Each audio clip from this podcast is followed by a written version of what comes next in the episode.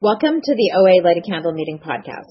Please visit our website at oalaig.org where you will find several speaker feeds with over 400 speaker files, forms for ordering CDs for all of these speakers, and a place to donate to keep this special service active. And I would now like to introduce our speaker for tonight, Laura.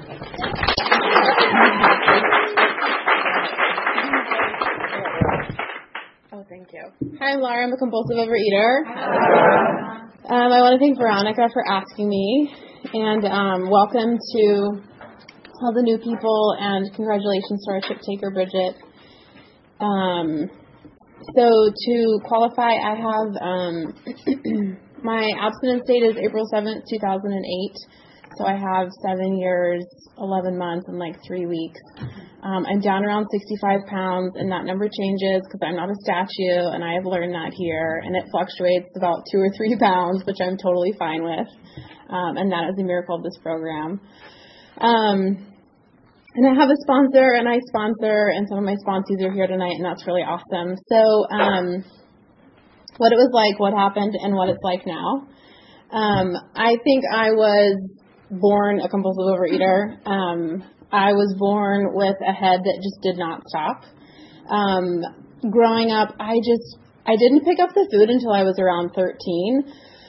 But I um I just remember being obsessed with your body and my body and I was obsessed with what you thought about my body and I was obsessed with bodies and I was obsessed with being thin.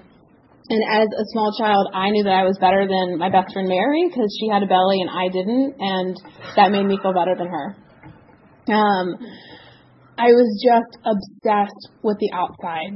Um, and I love this story because it's so true for me. Um, I have two older sisters and a little brother, and um, we uh, I grew up in Nashville, and we had a really steep hill.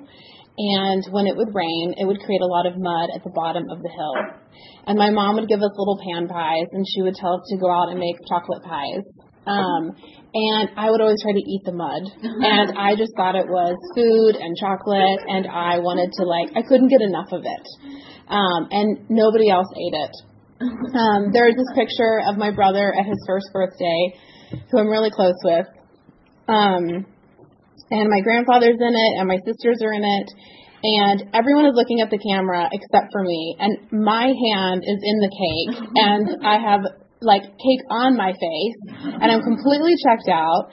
Um, I have pictures of those things. I don't remember picking up the food compulsively until I was around 12 or 13.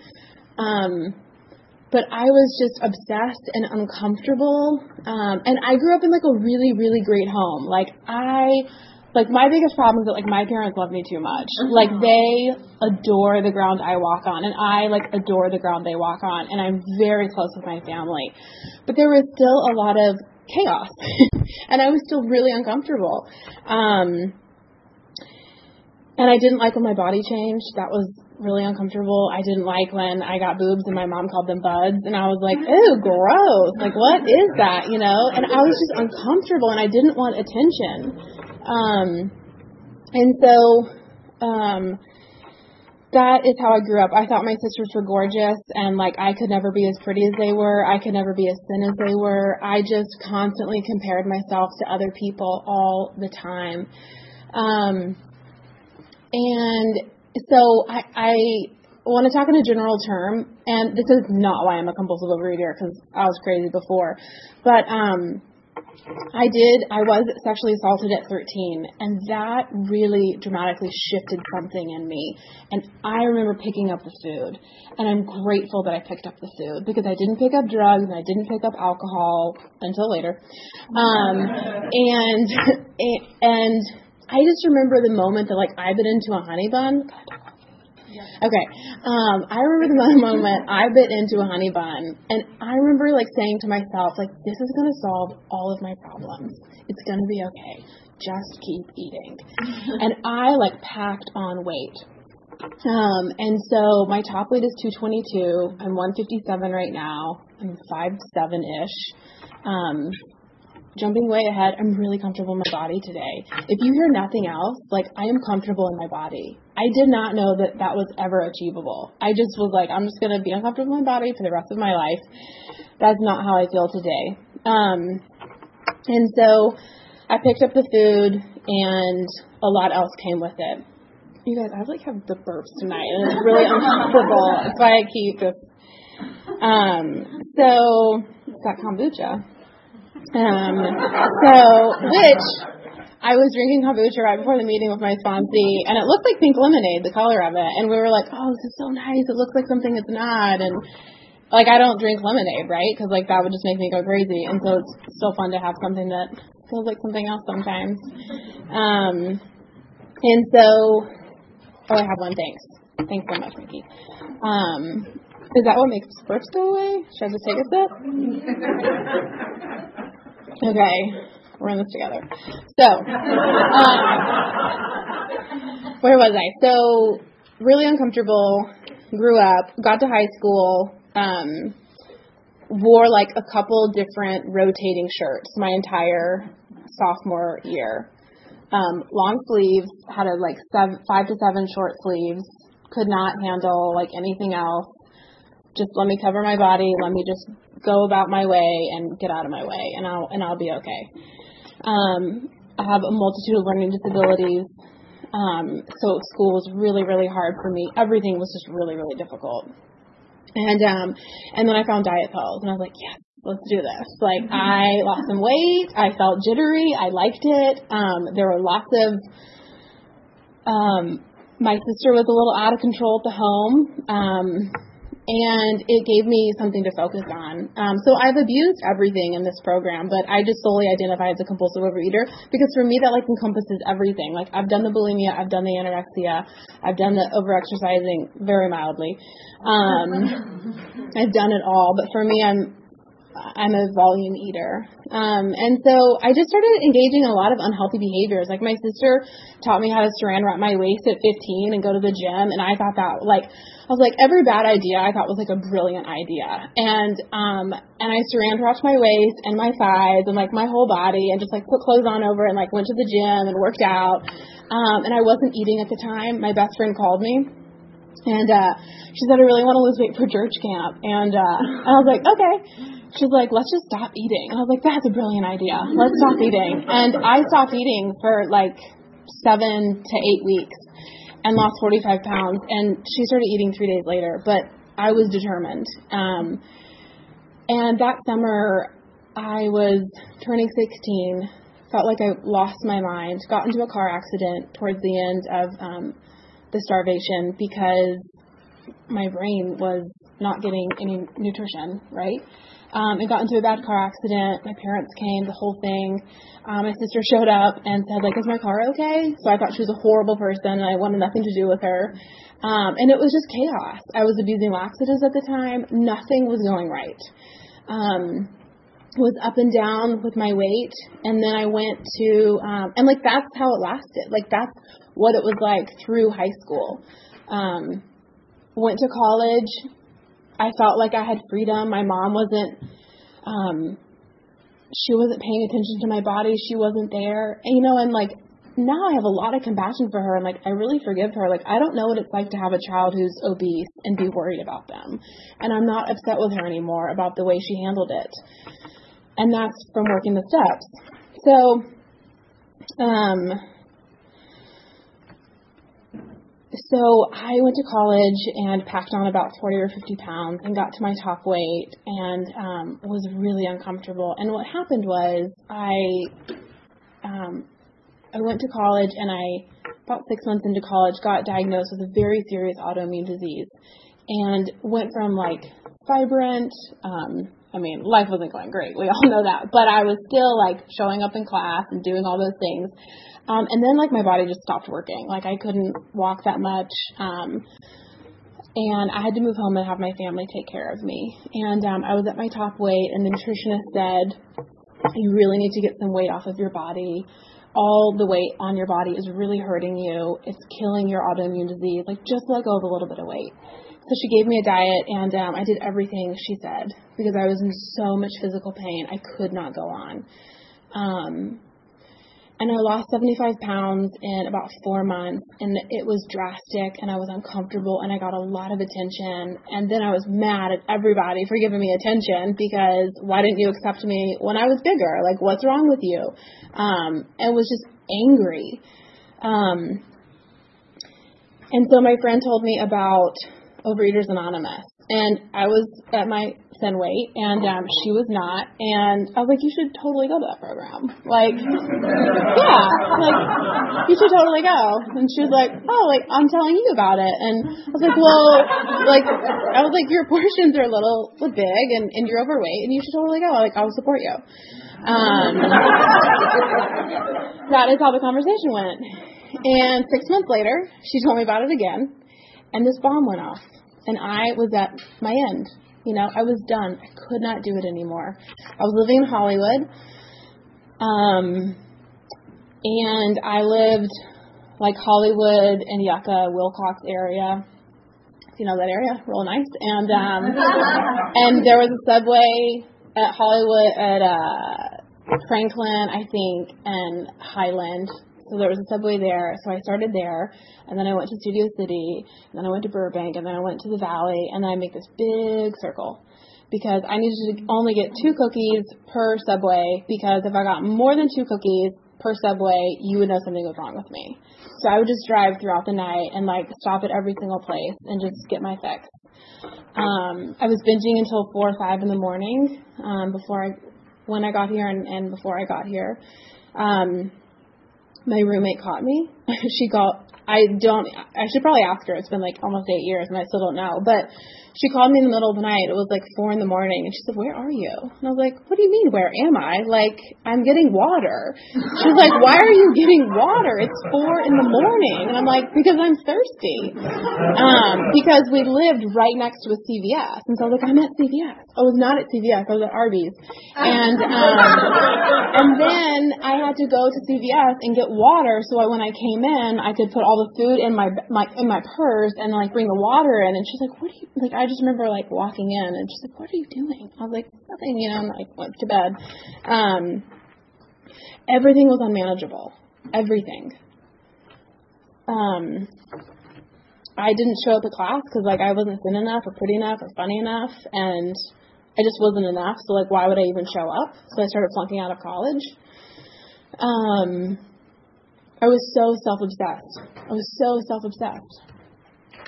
So um, my Eskimo told me about this program again, and I went to the Los Feliz um, Friday night 6 p.m. meeting. That was my first meeting. And um, I sat next to somebody who was like 530 pounds. Um, there was somebody in the corner who identified as a bulimic. She was very thin, and I understood both of their heads when they spoke, and um, and I knew I had a problem. And I surrendered in a way because I kept coming back, but I did not get abstinent for four more months. I was binging. Um, I could not stop binging. I um, I, I just I just binged all the time. I I've never told this story. It's like not that super important, but just the unmanageability of like my my roommate at the time, Lindsay. Um, I remember we had plans for the Super Bowl and she wouldn't let me wear her jeans, but I went into her room and stole and then caught me stealing her jeans just because I wanted to wear them because they were the only jeans that fit me. Um, and I let her know like that wasn't cool with me. You're not letting me wear your jeans that I stole. And um and I cried hysterically and I laid on my bed and then I went to um a pizza parlor and I got an entire pizza and I ate that entire pizza, an entire bag of chips, um, two candy bars, the list goes on. And and I'm so grateful for opportunities to speak so that I can remember that. Like that is what I get to go back to if I think showing up is inconveniencing to me, you know? Um I don't ever want to eat like that again. Ever. Um and so I moved into my own apartment for the first time in my life. And for a solid month, I ate enormous amounts of food and was terrified of like dying of a heart attack and nobody finding me because nobody had a key to my new apartment and nobody's going to know and I'm just going to die here. And um, I woke up on April 7th, 2008 and I woke up and I just said, enough is enough. I'm done. And I have not broken my abstinence since that date.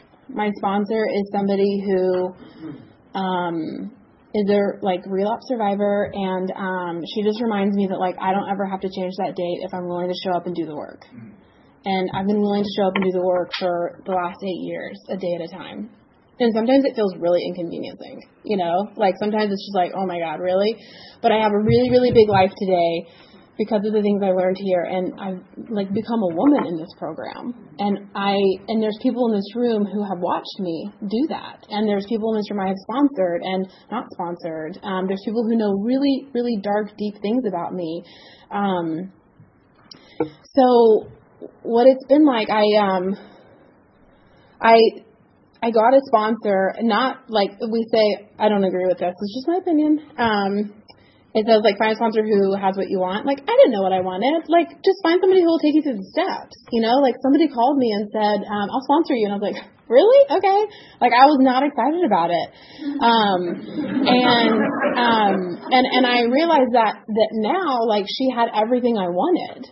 Like I just didn't know how to get it. I was like, I, I don't know how to achieve what you have. My first sponsor was Christine Kay, if you guys know her. Um, and she laid the foundation for me.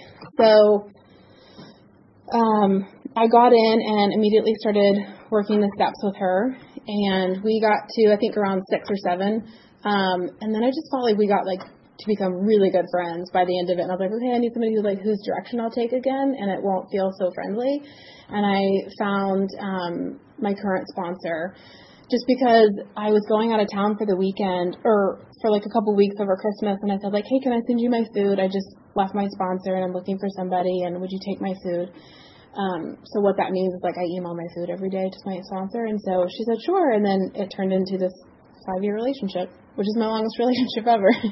um, and in the beginning um I was talking to my sponsor today. We met for step four before this meeting, and um, we were reading about resentment. And I'm definitely working through resentment right now. And the book reminds me, like, I don't have like, if I am not willing to let go of a resentment, like, I might die. I might lose my abstinence. Um, and I have a big one right now towards somebody, and um, I'm working through it. And I'm grateful for opportunities to meet and do step work. Um, but when I did my fourth and fifth step with Christine, um, it gave me a lot of freedom. For the first time in my life, I got to put all those things down on paper, have somebody look at it and help me through it, and realize like I'm not a horrible person. I'm just really sick. I'm super sick. like my head is not right. Um, and my biggest problem is that like I think about myself too much, and like my solution is just like eating food through it, or starving through it, or X, Y, and Z through it. Um, so some of the things that I have gotten through um, since I've been abstinent is um,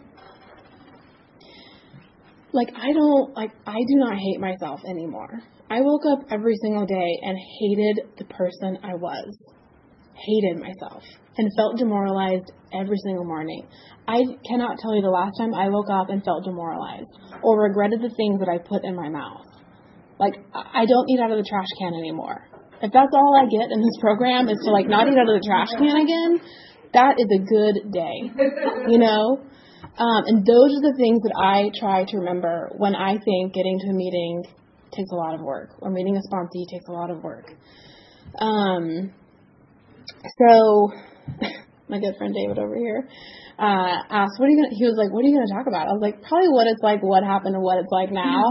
he said, "You got any new material?" And I was like, "Really? Like, what is that?" Um, and I, I I thought about that. Um, and so this new material is um, this idea.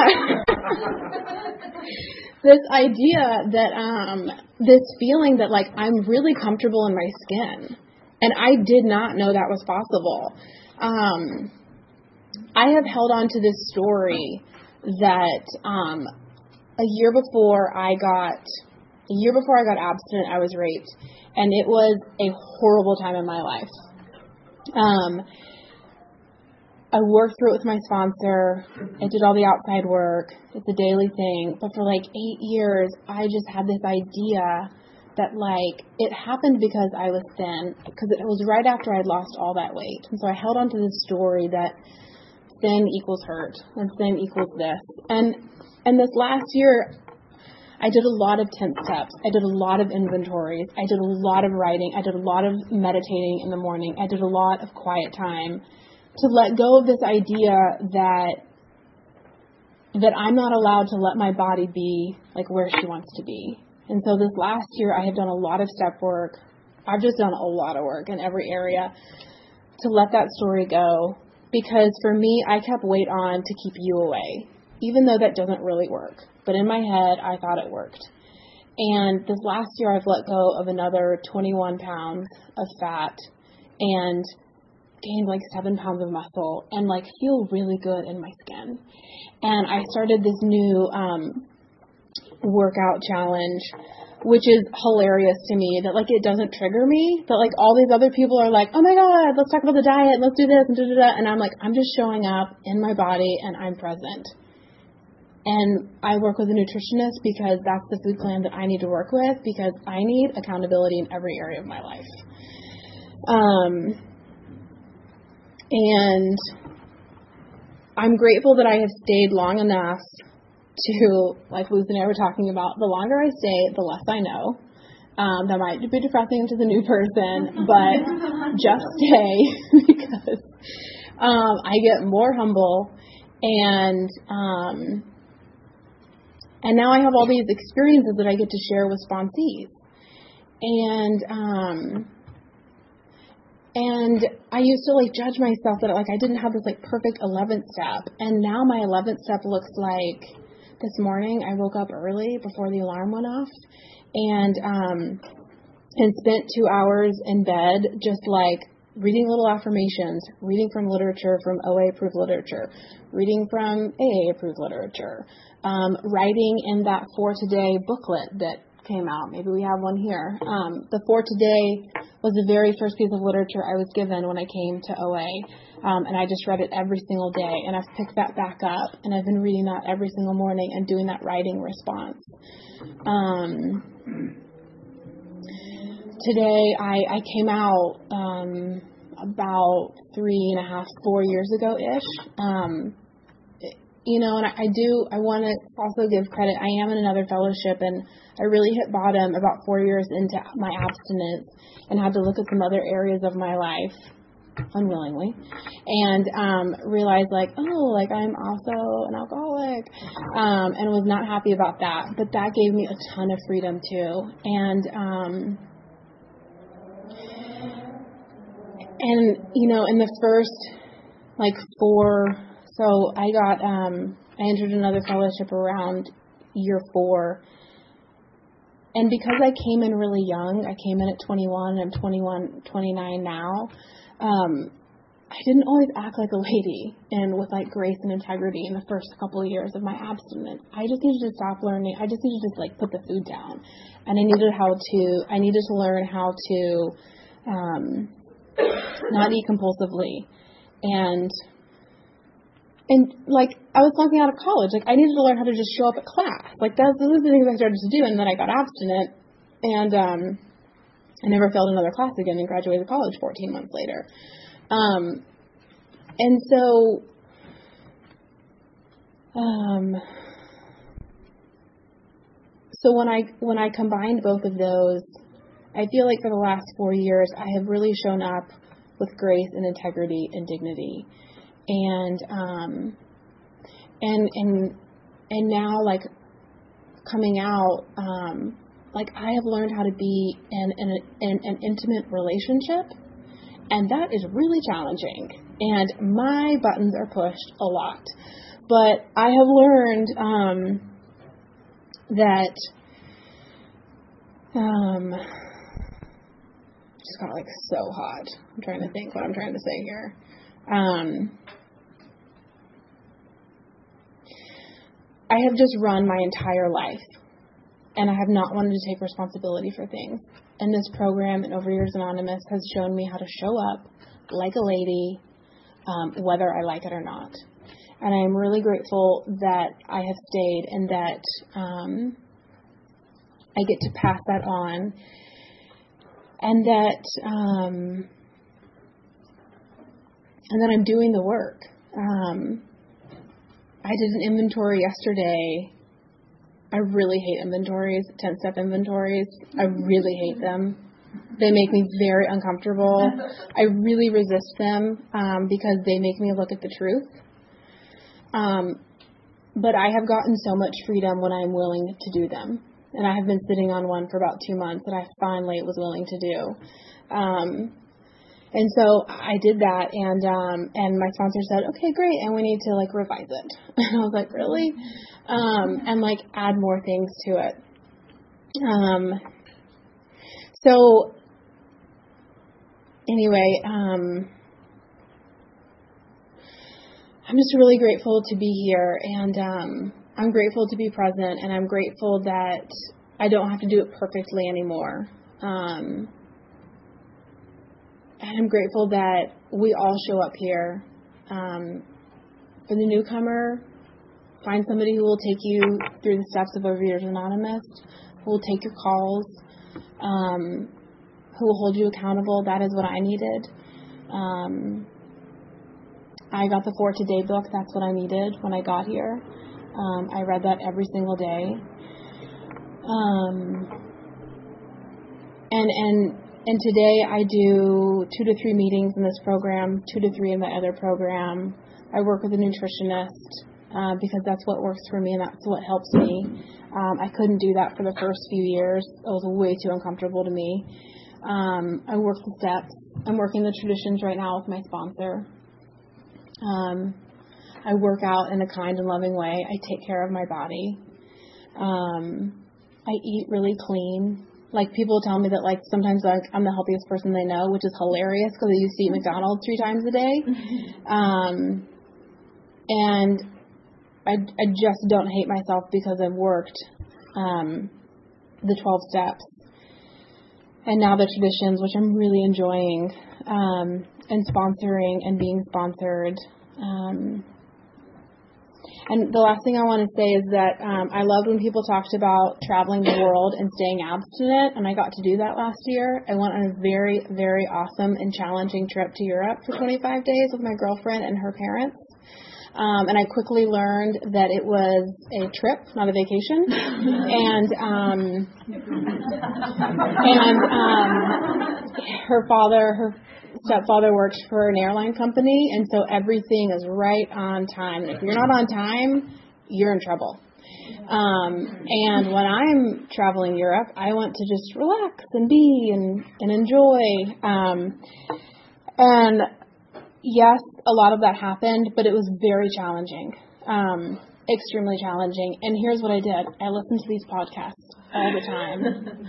I wrote gratitude lists in the car all the time, late at night.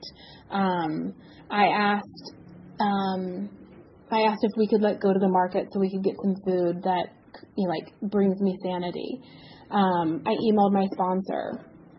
She emailed me back. I emailed her again. Like I emailed fellows. I kept in contact with people.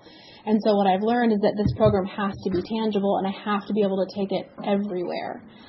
Um, and um, I don't know. I'm just gonna stop because I'm like, for whatever reason, like totally blanking. Um, so I'm not just gonna keep chatting. So I'm really grateful. Um, I'm not just like make stuff up. Um, so I'm really grateful to be here, and I'm grateful all of you are here. So thanks. Okay. Okay. So now it's time for questions if anyone has any. So much for your share, Corey. And I wondered uh, if you could talk about your experience using weight as a barrier and what it's been like to let go of it. So the question is, how did I use weight as a barrier, and what has it been like to let go of it? How did I use weight as a barrier? Well, I used it to keep people away. I felt like it was my safety.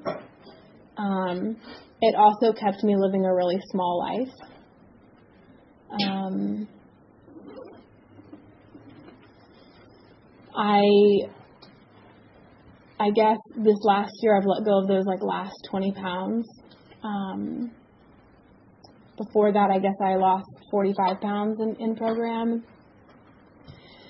Um, the only way I did it is thanks. The only way I did it is a lot of prayer and a lot of trust, and um, trusting that I will be safe no matter the, the, the size of my body and that I would look around at other people who were thinner than me and say, well, he or she's not being hurt. Like, why do I think mine has to be any different? You know, like, and um, because I got abstinent, I took new actions and I didn't put myself in positions to be hurt. You know, and, and that's not to say that um, I'm very clear that what happened to me is not my fault. But when I'm in my disease, I'm extremely insecure and I go looking for ways to make myself feel better. And sometimes I hang out with bad people. And so if I say I've stayed abstinent and so I've continued to t- like make right choices. And so today I feel comfortable because a lot of prayer, a lot of patience, a lot of meditation um, and talking to people who get it. So just for today, I feel safe and comfortable in my skin. Um, thank you for your share. You talked a lot about step 11. Can you talk a little bit about your relationship with a higher power and how that's changed? Uh, the question was I talked a lot about step 11. Um, what is my experience with step 11 and my relationship with a higher power? Specifically, the higher power part. Yeah. Okay, what's my relationship with a higher power? Um, I grew up with the Christian God, and I still believe in that God. Um, but my relationship is also, um, it's really just like an energy and a feeling. It's not something I can fully describe, but when I connect to, to God, that's what I use. That's the term I use. Um, it's like I, it's like I feel like I'm in like alignment. You know, um, God to me is love and compassion, and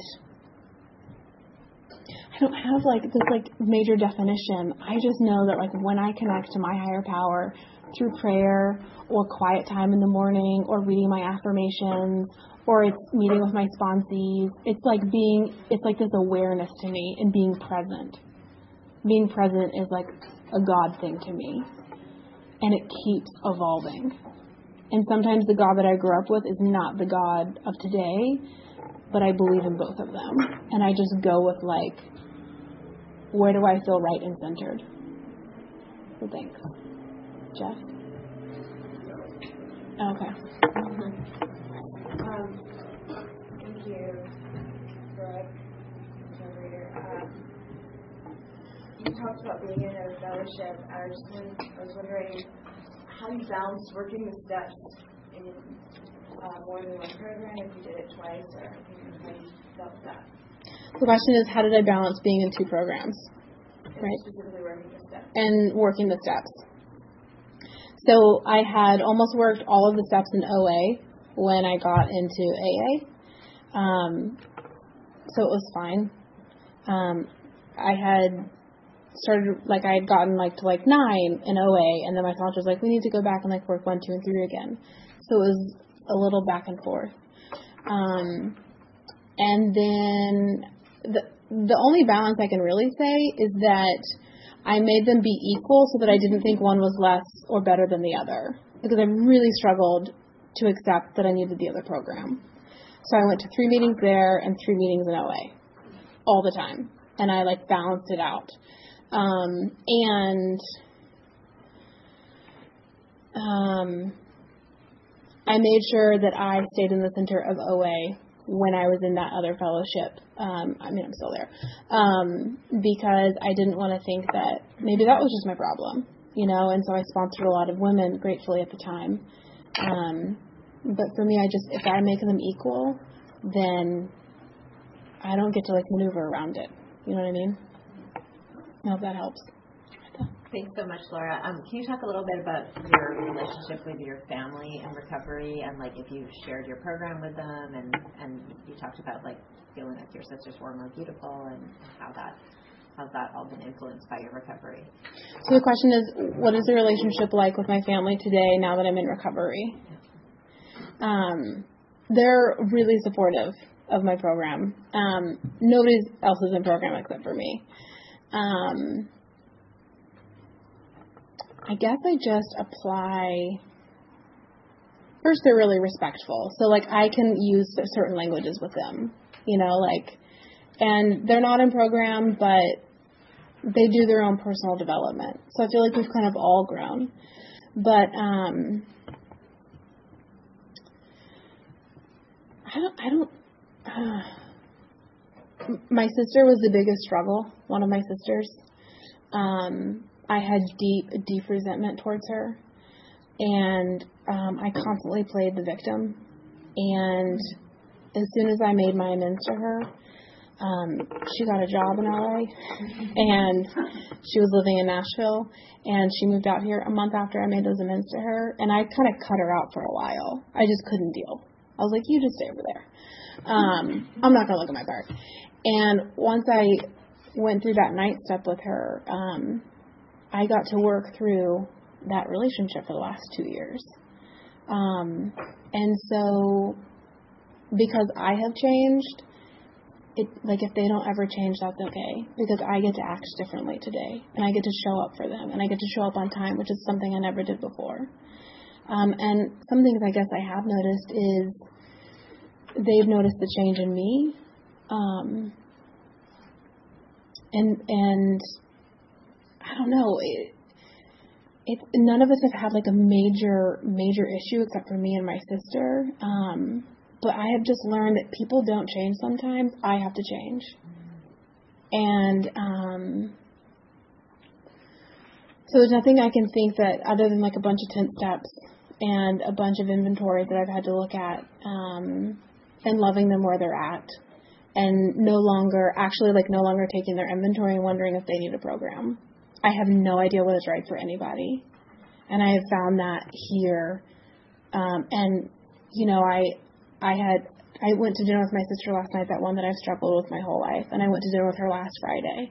And I just get to continue, like, making living amends. Um, because she has been my biggest struggle, and, and vice versa. I am not innocent. Um, so, yeah, thanks. Um, how does program show up in your romantic relationship? How does program show up in my romantic relationship? Um, well, she's really accepting. She's not an addict, which is baffling to me. Um, she threw away a box of donuts yesterday because they went bad. I'm like, it's only been two days. Like, I don't, I don't understand what. Why are you throwing that away? Um, she never complains about me going to meetings. She's completely supportive. Um, I get to lay in bed and do 10 steps while she's next to me. How it shows up, um, she is petite and weighs a lot less than I do. And on that first date, I thought, why would you be attracted to me? You are so much thinner than me. And I thought, I would never want her to say the same thing about me. Oh, I don't like Laura because she's bigger than me. Um, and I could have walked away from that just because she's smaller than me. She's just a petite human being. And now I love it. She like her favorite thing to do is just to like lay right on top of me at bedtime because she's just like so comfortable and it's like the cutest thing. And I'm like, I'm like, do you want to just like lay on me, you know? And she just lays on me and falls asleep because she's like a feather, you know. And I love it. And I could have I could have missed that if I had like let my ego get get the best of me. And I don't look at her and think, oh, I need to be your size. Like I've just accepted like this is your body type and this is my body type. We're both okay. And I've gotten I've gotten there because I've accepted I'm powerless over food. My life was unmanageable, and like, can I turn this over to God? You know, um, and it shows up by like being of love and service to her and putting her needs equal to mine. You know, it's bringing her dinner tonight. Like she lives in Orange County, and like I'm gonna drive down there tonight and grab her dinner because she's had a long work week. It's just those little things of like thinking of another person before I think of myself, which is really hard sometimes. Um, so thanks. thanks.